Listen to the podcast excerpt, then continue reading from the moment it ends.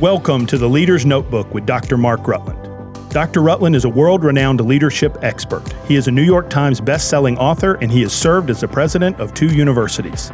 The Leader's Notebook is brought to you by Global Servants. For more information about Global Servants, please visit our website, globalservants.org. Here is your host, Dr. Mark Rutland. Hello, and welcome to the Leader's Notebook. I'm Mark Rutland, and I'm delighted that you've tuned in for this particular teaching. I'm going to be talking today about the three major secrets, and of course, there are many, but the three major secrets to successful turnaround leadership. Some years ago, I wrote a book called Relaunch, and I was very pleased and, of course, delighted that that book hit the New York Times bestseller list. Some time ago, I was speaking at a banquet, and the man that introduced me introduced me as a leading expert on turnaround leadership.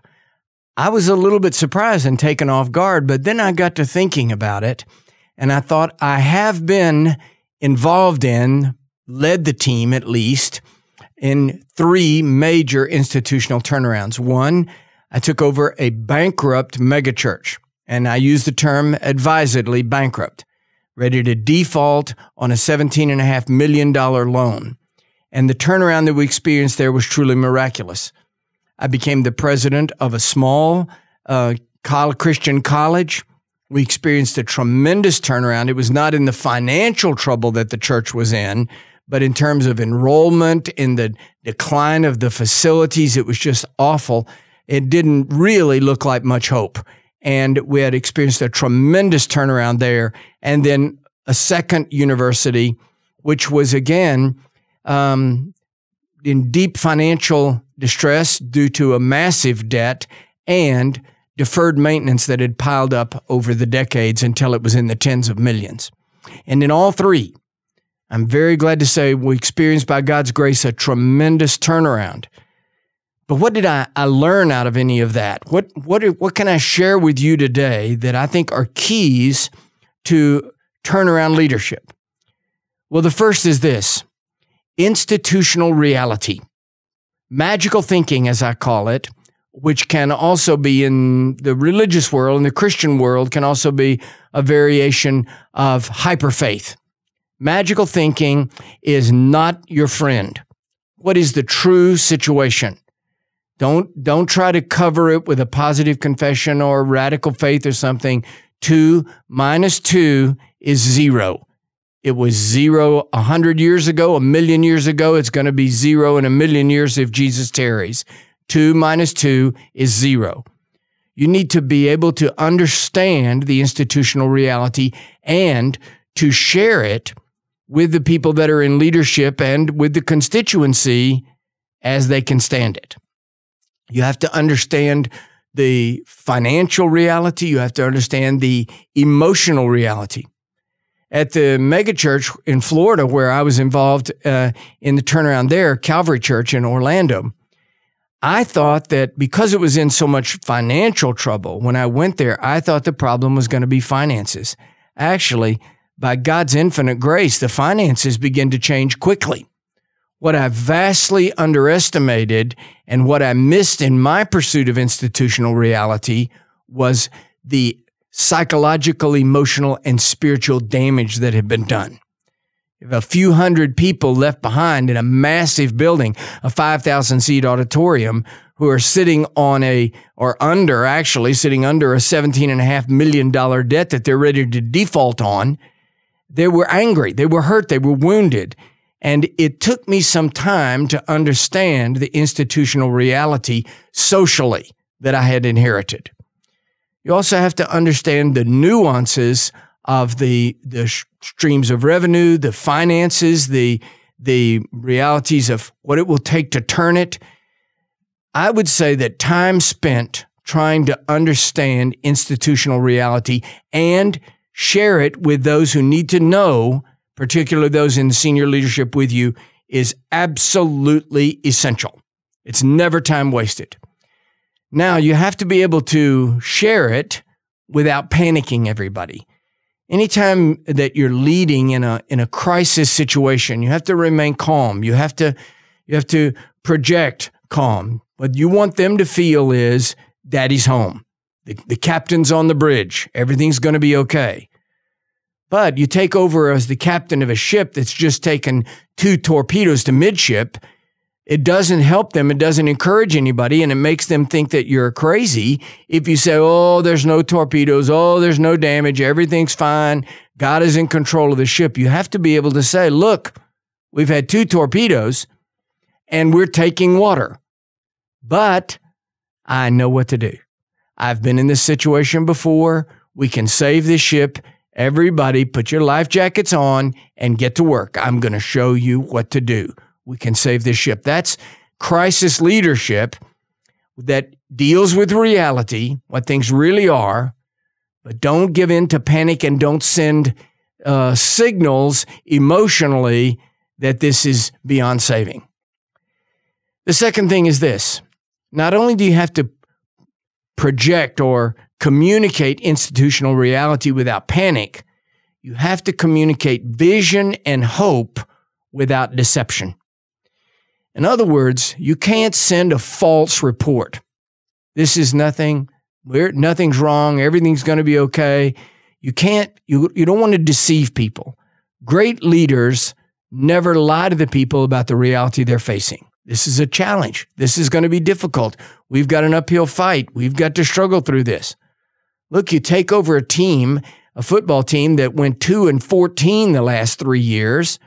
There's no use to begin by trying to convince them that they can win the World Series or win the World Championship or win the NCAA championship in their first game. You can't that that's a deception. That's not true.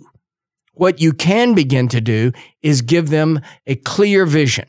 I'm not saying that we can win the NCAA Division One championship our first year, or that we'll even win the first game. What I am saying is this team can become winners. We can improve, we can learn, we can begin to win, and we can begin to win consistently. And over the time, I'm giving you the hope that we can become national champions. That's what turns a team around. Institutional reality without panic. You have to tell people the truth. Vision and hope without deception. You can't paint such a rosy picture that everybody loses hope in you because they think you don't understand the reality. And then finally, the, the most practical insight I can give you into relaunch leadership, turnaround leadership, is you must begin to have some short term wins. Just as I said, you may not win the first game or the first three games, but if you can get more first downs than you've gotten in the last five years, if you can stop the other team more three and out than they, than you have in the last 10 years, if you can win more games this year than you did last year, you have to have short term wins. What you want is to create momentum. I believe that many people in sports and in leadership believe that momentum falls on you like a random log in a forest. That's not how momentum happens. You create momentum, it doesn't happen to you. And momentum is a factor of short term wins. We just make this first down. We just get these five yards. Now we do it again and again and again. Then you have to connect the dots between the changes or the improvements or the alterations that you lead and the and the success that it causes. You have to connect the dots because you can't count on everybody to connect those dots. That's not their job. It's your job. So you say, if you'll do this, if you'll do what I say, the result of that is going to be this over here. Okay, so when you get that, when you get that result, don't waste it. Connect the dots. I heard somebody say one time great leaders never say, I told you so. I could not disagree more. I believe great leaders need to say, I told you so, need to say it frequently because it creates, it builds confidence in your leadership for the next level of changes. So when I was coaching football, I learned that it is the most difficult thing in the world. It's, it's counterintuitive. It's counter to every impulse that you have of personal safety. That somebody bigger than you, stronger than you, is running at you with full force and you're going to run into them, your instinct is to put your head down. The only problem is you cannot make a good open field tackle with your head down. You'll miss him. You've got to keep your head up. So you just say to a player, keep your head up, keep your head up, keep your head up. When he finally makes a good, clean, open field tackle, you say to him, now you see, I told you, if you would keep your head up, you'd be able to make the tackle. That builds his confidence in your coaching, in your leadership, in your ability. And then he's ready to listen to you for the next level of change and improvement. If you're going to lead a turnaround, if you're going to take into, come into a situation maybe where somebody else has left a mess or a turnaround in your own organization, maybe it's not a mess, but you just realize it's tabled out, it's flattened, you've reached a, a plateau, you need to turn it up, turning it up, turning up the energy, turning up the velocity. That's a kind of a turnaround. Or maybe you're going in the wrong direction, you're going left and you need to go right. That's a kind of turnaround. You're going to launch again, relaunch in, in a new way with new direction, new velocity, new altitude. It's going to be a factor of three great things. The first is this institutional reality to know it, understand it, and communicate it calmly, but without creating an atmosphere of fear and panic. Calmly say, This is the way things are. It's important for them to know that you know the reality. Some of them will know it already. And if they think you don't know it, you create loss of confidence in your own leadership and your own knowledge uh, level. The first then is institutional reality without panic. The second is vision and hope. You have to cast that vision. This is where we're going. This is what we can be. This is what we can accomplish. This is what we can look for. And the hope that goes with that, that, that it's really doable, not some crazy wild vision that nobody can believe in. This is doable. We can do this. So you create vision and hope, but without deception. You never lie to them. The third is you have to begin to roll up short term wins in order to generate momentum. Winning teams tend to keep winning. Losing teams tend to keep losing. But moving a team from the L column to the W column is one of the hardest coaching and leadership realities imaginable. You have to create short term wins. That can sometimes that may not even be in a whole season. It may not be in a whole game. It might be on one series of downs. When you do that you begin to move the whole organization toward the goal of a new vital life and leadership. And you can do it. If you'd like more on relaunch leadership, I hope that you'll go to my website, drmarkrutland.com, and order the book Relaunch. I think it'll be a, a help to you. And that can be whether you're relaunching a, a church or a chain of hardware stores or an oil company.